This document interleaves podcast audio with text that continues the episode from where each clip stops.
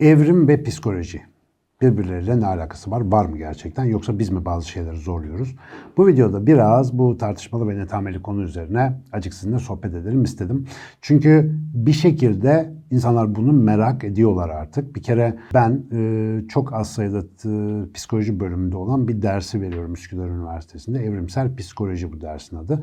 Ve aynı zamanda açık beyinde anlattığımız hemen hemen tüm beyin anlatıları, tüm işte sağlıkla, bedenle, işte zihnin kullanımıyla ilgili her konumuz aslında evrimsel bir geçmişe dayanıyor ki insanın fabrika ayarları aslında biliyorsunuz insanın nöroevrimsel gelişimi üzerine bina edilen ve insanı yeniden tanımlamayı amaçlayan bir anlatı. Dolayısıyla bizim şimdi psikoloji dediğimiz bir bilgi alanı var. Oldukça kadim aslında. Yüzlerce yıl geriye dayanan bir bilgi alanı bu. İnsanın içsel ya da ruhsal dünyasıyla, zihinsel dünyasıyla ve onun dinamikleriyle uğraşan bir alan. Çok büyük isimler var. Bu isimlerin büyük çoğunluğu sadece psikolog değil, aynı zamanda da çok derinlikli düşünürler. İşte Freud'un, Adler'in vesaire isimlerini biliyoruz, Maslow'un isimlerini biliyoruz. Bunlar insan zihninin, insan duygularının, insan sezgilerinin çeşitli veçeleriyle uğraşmışlar. Hepsi insanın aslında iyi olma halinin nasıl sürdürüldüğünü, hastalıkların nasıl olduğunu falan anlamaya çalışmışlar.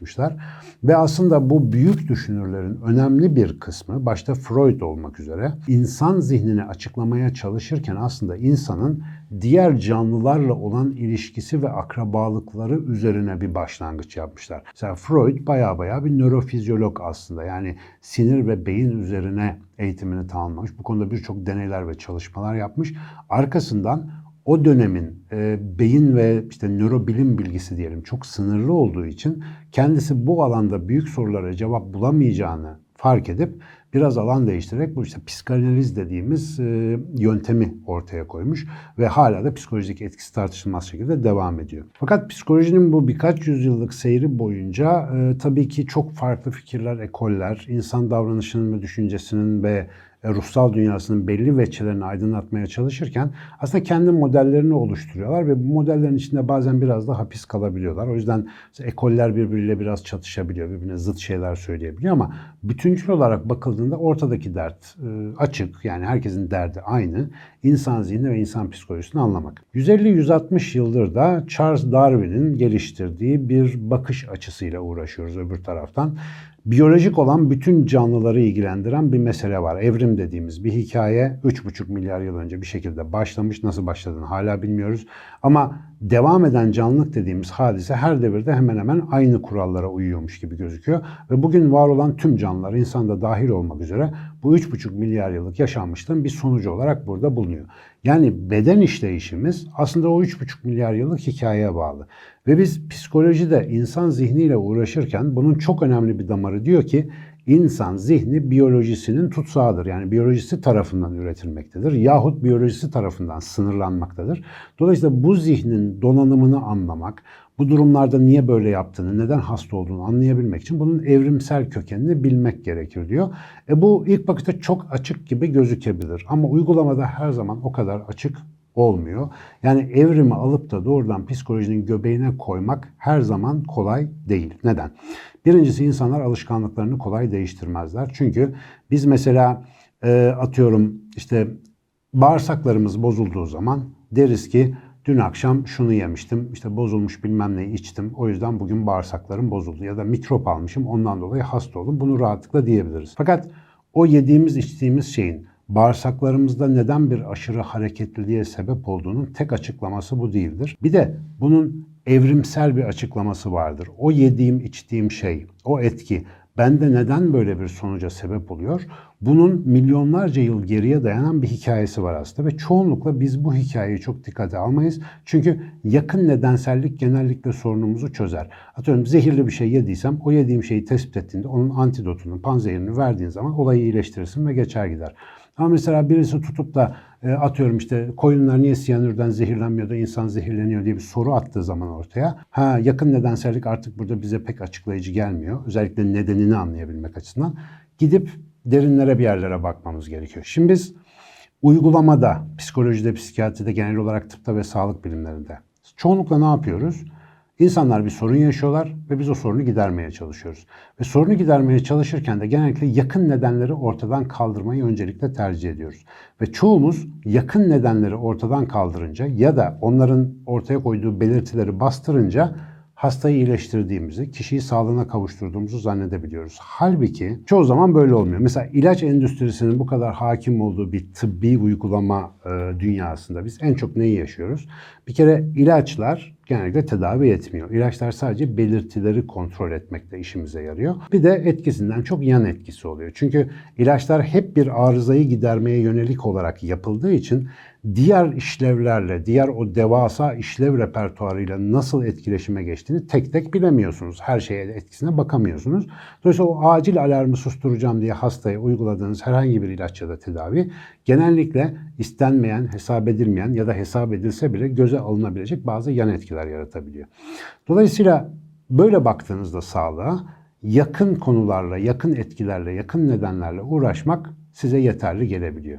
Fakat eğer işiniz psikoloji gibi karmaşık bir şeyin neden böyle olduğunu anlamaksa, bu işin kökenine inmekse, bugün son derece gelişmiş ve bize çok fazla bilgi sunan bir alan olan evrimsel biyolojiyi işin içine katmamanız mümkün değil. Hakeza nörobilimi işin göbeğine koymamanız mümkün değil. Şimdi nörobilim, yani sinir ve davranış bilimlerinin öyle bir özelliği var ki evrim olmadan hiçbir anlam ifade etmiyor. Yani beynin niye böyle çalıştığını tek açıklayabileceğimiz bakış açısı evrimsel bakış açısı ve bu bakış açısıyla beynin neden bugün bu halde olduğunu anlamaya başladığınızda o dertlerimiz, sıkıntılarımız, psikozlarımız ya da neşelerimiz, öforilerimiz başka bir anlam ifade etmeye başlıyor. Hayatımızın her alanına başka bir şekilde bakmaya başlıyoruz. Ama ve lakin mesela psikoloji aleminde, Allah sizi inandırsın, hiç de azımsanmayacak bir damar var. Bu damara biyofobik damar deniyor. Ne demek o? Biyo, biyolojinin biyosu, fobik, korkan.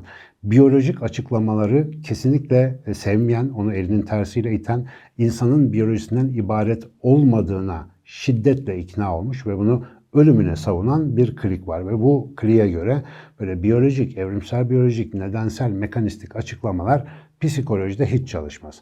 Bir grup da var. Bunlar da sarkacın öbür ucunda. Bunlar da hipermateryalist ekip. Beyin sadece işte bir organdır. Zihin dediğim şey sadece beynin faaliyetinden dolayıdır. Duygu, muygu, sezgi, onlar öyle hepsi yanılsamadır falan. Bilinç diye bir şey yoktur. Hafıza zaten yoktur. İnsan zaten yoktur. Hadi dükkanı kapatıp gidelim modunda. Böyle enteresan bir başka uç daha var. Şimdi bu iki uç arasındaki münakaşa bizi çok eğlendiriyor ama gerçek her zaman uçların arasında bir yerdedir. Dolayısıyla insan biyolojik bir varlık. Bunu defaatle söylüyoruz ama bu böyle hani bir vaaz başlangıcı gibi olmasın. Yani insan sosyal bir varlıktır. Onu demiyoruz. Her gün hayatımızın ne kadarını bedenimize harcıyoruz bir düşünelim. Hemen hemen yani günümüzün %90'ı bedenimizle uğraşmakla geçiyor. Ve beden aslında bizim için çok belirleyici. Fakat öte yandan insan biyolojik olarak inekle, koyunla, atla, maymunla aynı yapıya sahip. Ama gördüğümüz üzere onlardan kalitatif olarak çok büyük bir farkımız var. Bu farkı yaratan şeyi anlamak için biyolojinin nasıl çalıştığını önce doğru çizebilmek, elimizdeki bilgiler oranınca tabii, biyoloji de öyle kolay anlaşılabilir bir şey değil. Onun resmini güzelce masaya koymak ve sonra onu aşıyor olabilecek kısımlarımızın üzerine daha sonraki adımda tartışmak daha mantıklı. O yüzden şimdi bugün psikoloji dediğimiz alan artık nörobilimin ve evrimsel biyolojinin katkılarından uzakta tutulamaz. Bir şekilde psikolojiyi artık bugün bu alanlar olmadan ele almamız imkansız. Bedeni tek kaynak ve insanı sadece bedeninden ibaret bir canlı olarak gören bir kutupla, insan asla bedeni değildir, biyolojiyle bizim ne alakamız var diyen bir başka marjinal grubu şöyle bir göz ardı edersek, ortada çok kocaman bir keşif alanı var. Bu keşif alanı bu bedenle bu dünyadan geçen insanın nasıl bir psikolojik yapıya sahip olduğunu ve ürettiği kültürün buna nasıl katkılar yaptığını anlayabilme seyahati. Bu seyahat çok keyifli eğer evrimsel biyolojiyi iyi bilirseniz. Ve evrimsel biyolojiyi masaya koymak her zaman kolay değil. Mesela size bir örnek vereyim. ünlü sinir bilimci ki ben kendisini büyük bir hayranlıkla takip ederim, Vilayanur Ramachandran ilginç bir çalışmaya imza atıyor. Bir makale yayınlıyor. Medical Hypothesis diye bir dergi. Bu arada bilmeyenler için tıp alanında ve sağlık alanında, genel olarak aslında canlılık bilimleri alanında diyelim, Medical Hypothesis gibi dergiler çok önemlidir. Çünkü deneysel çalışma yapmadan önce büyük fikirlere ihtiyacınız vardır ve bu tip dergiler bilim insanlarının parlak fikirlerini yayınlarlar. Mesela birisi ya aklıma şöyle bir şey geldi, şunu sınasak falanca hastalığa çok iyi çare bulabilirdik ama ben şu anda yapamıyorum, laboratuvarım yok falan gibi bir derde sahipse o fikri güzelce böyle formüle edip bu tip dergilere gönderiyor. Bu arada bu dergilerde her geleni yayınlamıyorlar. Çok sıkı bir hakem heyeti var. Çok zordur yani orada makale yayınlatmak. Normal deneysel makale yayınlatmaktan çok daha zordur. Çünkü fikir çoktur ama gerçekten hipotez ya da bilimsel bir teoriye kaynaklık edecek bir şey düşünebilmek kolay değil. O yüzden kalabalık bir bilim insanı grubu bu fikirleri alır, seçer, dergide yayınlanmaya değer görürse yayınlarlar. Tabii Vilayanur Ramachandran da böyle sıradan bir insan değil yani. Sinir biliminde neredeyse tekrar en temel konulara bir daha dönmemize sebep olan çok parlak fikir ve uygulamaların mimarı ve şöyle bir makale yayınlıyor. Diyor ki erkekler dünyada genel olarak sarışın kadınları seviyor ve sarışın kadınları sevmelerinin nedeni diyor muhtemelen geçmişte erkeklerin üremek için daha böyle parlak, açık renkli ve sarışın kadınları seçmesi sayesinde işte vücutlarında parazit enfeksiyonu olup olmadığını daha rahat anlayabilecekleri için sağlıklı kadınları seçmelerini kolaylaştırmıştır. Yani sarışın kadınlar koyu renk tenli olanlara göre dışarıdan deri enfeksiyonlarını ve metabolik sorunları daha kolay belli ederler. Dolayısıyla onların sağlıklısını seçtiğinizde hani yanılma şansınız yoktur ve bu bir seçilimsel avantaj sağlar. Bundan dolayı sarışınlarla bir şekilde üreyenler daha isabetli eş seçimi yapan yavruların, yani sarışın seven yavruların miktarını arttıracaklardır ve bunlar bir süre sonra topluma hakim olacaktır.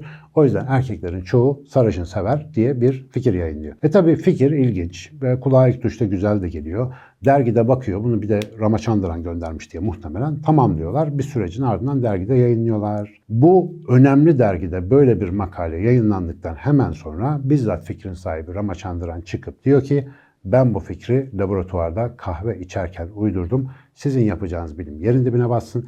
Böyle bilim mi olur? Ben uyduruyorum, siz yayınlıyorsunuz diye evrimsel açıklamaların hiç de güvenilir olmayacağına dair sinirli bir açıklama yapıyor. Şimdi baktığınız zaman hikaye gerçekten trajikomik bir hikaye. Bir bilim insanı bir bilimsel düşünme yöntemini, o bilimsel düşünme yöntemini bir şekilde zedelemek üzere ya da hak ile yeksan etmek üzere bir araç olarak kullanıyor.